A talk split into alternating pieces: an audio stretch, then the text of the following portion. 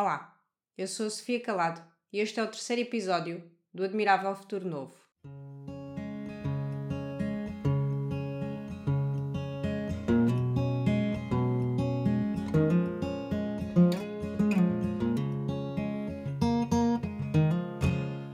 Portugal é atualmente o quinto país com mais população idosa no mundo. Segundo dados recolhidos na plataforma Pordata, se em 1960 a percentagem de pessoas com 65 ou mais anos era apenas de 7,3%, neste momento rondará os 20%. Estamos em março. A pandemia leva dois anos. Será assim a altura de também recordar os nossos mais velhos, os quais, devido à doença, a restrições e confinamentos sucessivos, acabaram por se ver mais isolados, mais sós. Ora, a Pedalar Sem Idade é uma organização que tenta endereçar a solidão dos nossos séniores através de uma ideia tão simples como inovadora, promovendo passeios gratuitos de bicicleta. Ao levá-los a passear, reintegra-os nas suas comunidades. O simples facto de sentirem o vento nos cabelos tem benefícios claros para a autoestima e autoconfiança das pessoas de terceira idade. Este movimento começou em 2012 na Dinamarca e hoje em dia já se encontra em 52 geografias diferentes, incluindo Portugal, transportando cerca de um milhão e meio de idosos por ano. No episódio deste mês, estivemos à conversa com Margarida Guedes de Pinhones, a diretora executiva da Pedalar Sem Idade em Portugal. Falámos, por exemplo, dos desafios que o Covid trouxe, dos voluntários que fazem a pedalar continuar a pedalar e das formas como qualquer um de nós pode contribuir. Espero que gostes.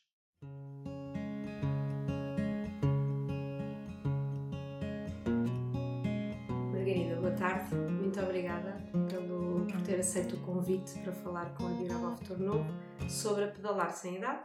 A Pedalar Sem Idade é uma organização que tenta combater a solidão das pessoas mais idosas. Diga-me uma coisa, existem assim tantas pessoas de terceira idade em Portugal em situação de isolamento neste momento?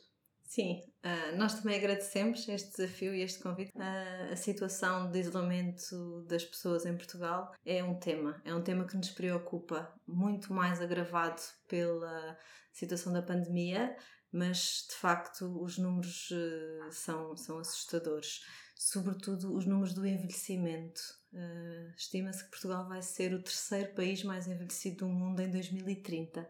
2030 está aí à porta, não é? E a solidão e o isolamento vem, advém desta questão do envelhecimento, estão, está diretamente ligado. E, portanto, somos, somos sim, acreditamos que somos uma solução que combate a esse isolamento e à solidão.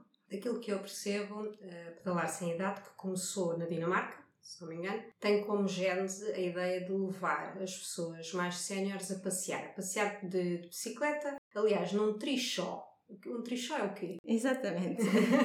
é, vou só dar um passinho atrás muito brevemente. Nós Diga. somos então em Portugal o, os representantes deste movimento internacional que uhum. começou na Dinamarca com um senhor chamado Ole Castle que teve esta ideia de levar pessoas a passear de trichó. Porquê trichó? Porque tem três rodas. Portanto, tem, uh, é uma bicicleta adaptada onde um piloto voluntário vai a pedalar e vão duas pessoas séniores sentadas à frente. E nós somos em Portugal uh, os representantes deste movimento Cycling Without Age, portanto em português, pedalar sem idade. Muito bem. Diga-me uma coisa, quando quando vocês levam as pessoas mais idosas a fazer um passeio, o que é que vocês sentem? O impacto sobre eles de ver a rua, de ver movimento, de ver sol, o vento nos cabelos, como é o vosso mote? Sim, eh, é exatamente isso. O nosso lema, pelo direito ao vento nos cabelos, é exatamente isso. Aquilo que nós fazemos é devolver esta possibilidade das pessoas voltarem a sentir as suas ruas, de voltar a sentirem-se integradas na comunidade, voltarem a passar na, nos locais de trabalho, as pessoas que já estão em instituições, em lares,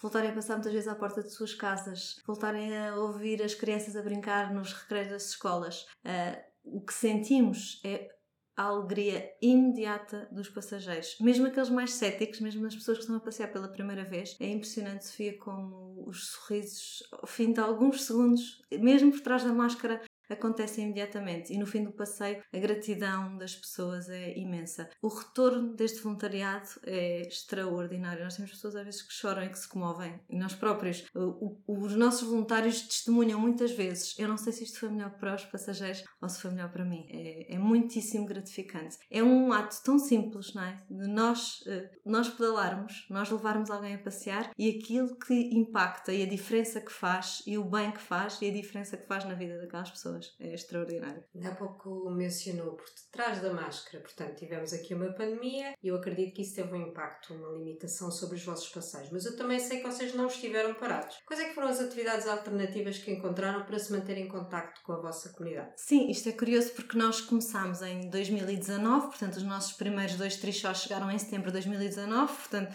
estávamos muito entusiasmados, começámos imediatamente os passeios e depois, eh, em março de 2020, muito pouco tempo depois, veio a pandemia. E o que fizemos foi eh, uma iniciativa a que chamámos Conversas à Janela, em que as assistentes sociais eh, dos centros de dia que já usufruíam destes passeios regulares, é importante explicar que a nossa atividade não são passeios pontuais, não é? Nós temos parcerias com lares, com centros de dia, embora também façamos passeios com pessoas particulares, mas uh, uh, as pessoas que já usufruíam destes passeios e que já estavam à espera do passeio do Trichó puderam à mesma ter a companhia. Uh, os nossos voluntários levavam as, as, animadoras até às casas dos, das pessoas, as que viviam no resto de chão ou no primeiro andar vinham à janela, as que viviam nos outros andares desciam até à celeira da porta e estávamos a conversar com elas. Hospitalar Sem Idade tem atualmente capítulos em Lisboa, no Porto, em Cascais e em Castro Verde. Uma, por exemplo, uma organização queira falar convosco, um lar ou outro tipo de, de, entidade, como é que vos contactam para poderem organizar passeios com, com a sua população sénior? Muito bem. Nós aqui, nessa sua pergunta, há duas questões e duas realidades um bocadinho Peço desculpa. Não, não, não tem, não tem problema. A, a, nossa atuação aqui em Lisboa e, ou em Cascais, as pessoas podem nos contactar diretamente através do nosso site, pedalarsemidade.portugal.pt uh, e, e nós, dentro da nossa disponibilidade de calendário, portanto, nas, nestas duas possibilidades de passeio com instituições ou particulares, nós temos a semana organizada e temos um, uh, uh, um dia da semana e um horário em que temos os nossos trichós afetam uma determinada instituição. Portanto, uma instituição nova que queira passear connosco, telefona-nos e nós percebemos, avaliamos a pertinência desse pedido, não é? Normalmente cabe naquilo que nós achamos que é o combate à solidão e, e um bocadinho quebrar a rotina dos lares ou dos centros de dia e, e encaixamos. Portanto, imagina, à segunda-feira, entre as 10 e as 12, conseguimos ter um trichó na instituição que gostasse. Outra questão são os passeios particulares, em que se a Sofia tivesse um familiar ou se sabe de uma vizinha que vive sozinha uh, ou de alguém, uh, telefona-nos e esses passeios normalmente marcamos para o fim de semana. Temos umas rotas pré-definidas,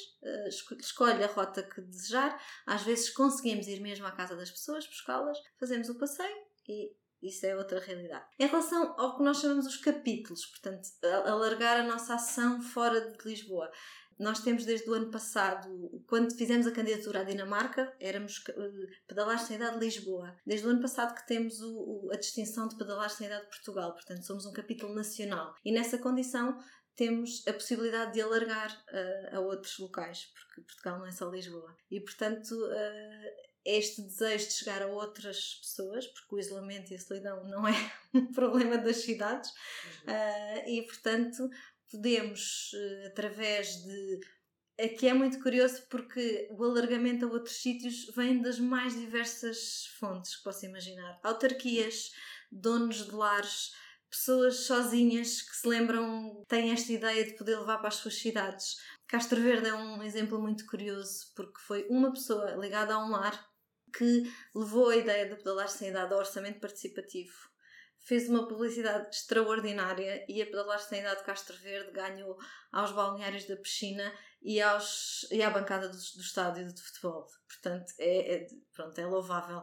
É, nós damos este exemplo como um, pronto, um esforço colossal.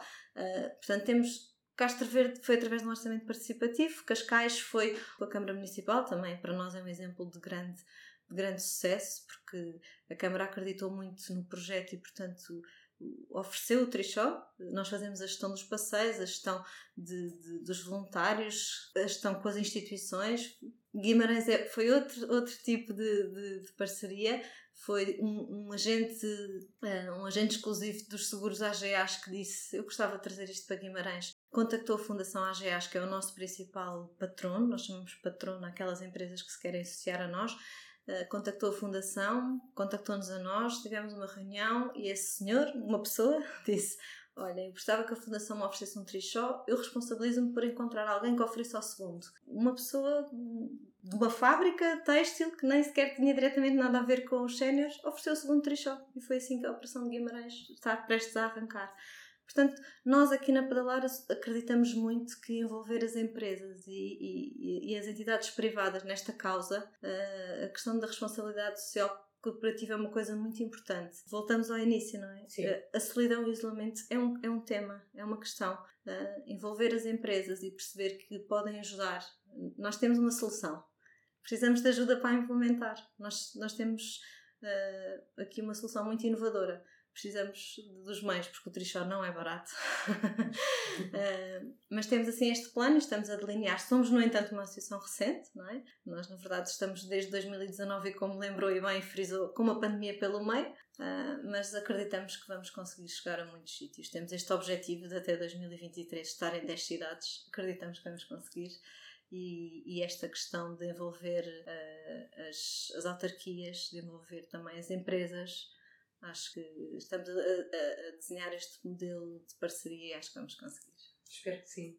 Há aqui também um elemento fundamental que são os voluntários, os condutores dos, dos trichos. Sem dúvida. Como é que uma pessoa se torna voluntária? Sem dúvida. Quiser? Vou frisar que os voluntários são a força motriz aqui em Portugal ou em qualquer parte do mundo.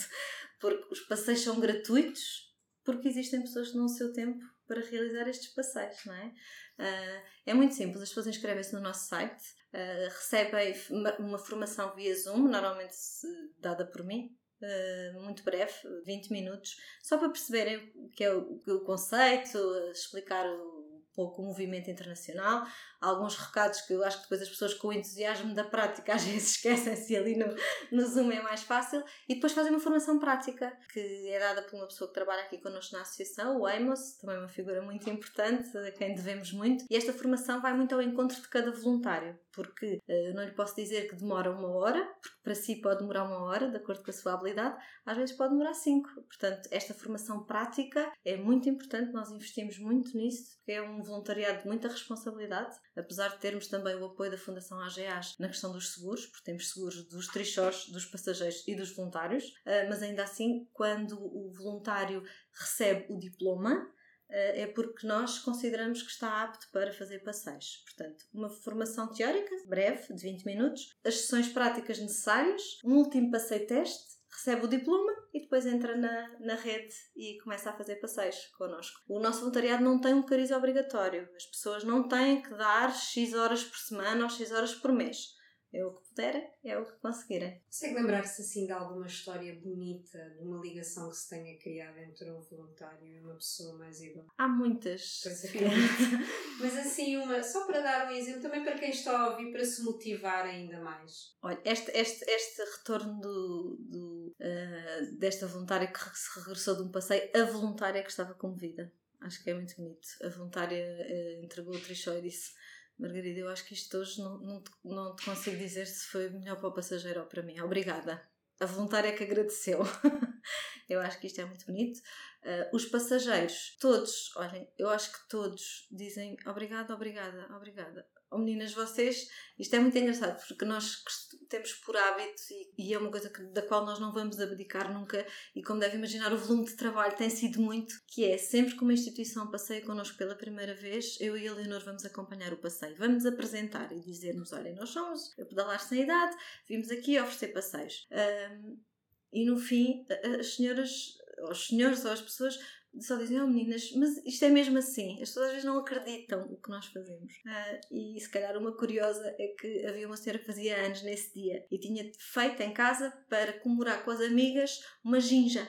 Uh, ela tinha feito uma ginginha e tinha esquecido dos copos. Pronto. E então fizeram um passeio, já eram, a senhora fazia 90 anos uh, e, e, não tinha se esquecido dos copos para comemorar com as amigas. E no final disse: Então eu vou dar às meninas da pedalar. então pronto, oferecemos a garrafinha da ginginha com muito grata, muito grata. E, e, esta questão também recorre muito a nós nos aniversários, famílias que oferecem uh, passeios. Também posso partilhar uma senhora que fazia 103 anos e que uma neta uh, quis oferecer à avó, à bisavó, quis oferecer o passeio Uh, e depois o passeio foi na nossa rota de Belém, que começa ali na Doca de Santo e vamos até ao padrão dos descobrimentos e voltamos. E quando regressámos, a senhora tinha lá imensos familiares à espera e um bolinho. Uh, esse, esse passeio também foi muito marcante. O voluntário também estava muito emocionado. Pronto, eu acho que há assim muitas histórias, muitas histórias. Um, um dos princípios do movimento é o storytelling e nós também temos esta vontade de escrevermos as histórias porque as, as, uma coisa muito curiosa também, eu, acho que me repito um bocadinho a dizer isto, mas também é, nunca é demais. Os idosos nunca contam histórias, nunca contam histórias de velhos, contam sempre histórias de quando eram novos. Uh, e nós às vezes olhamos assim para aqueles corpos frágeis que estão ali a ser passeados por nós, mas que já tiveram uma vida ativa, que já tiveram aventuras, que já fizeram algo por nós. Uh, que já foram pioneiros em qualquer coisa. E então eu acho que isso devia ser escrito e que devia ser documentado. Isso era muito interessante. As histórias que se ouvem a bordo de um trechão. Vamos ficar à espera desse livro. e vamos despedir-nos assim, Margarida. Muito obrigada por este bocadinho. Uh, espero que muito em breve a pandemia termine completamente e vocês retomem em pleno todas as vossas atividades. E até lá, muitos parabéns pelo trabalho que vocês fazem. Muito obrigada. Obrigada a nós.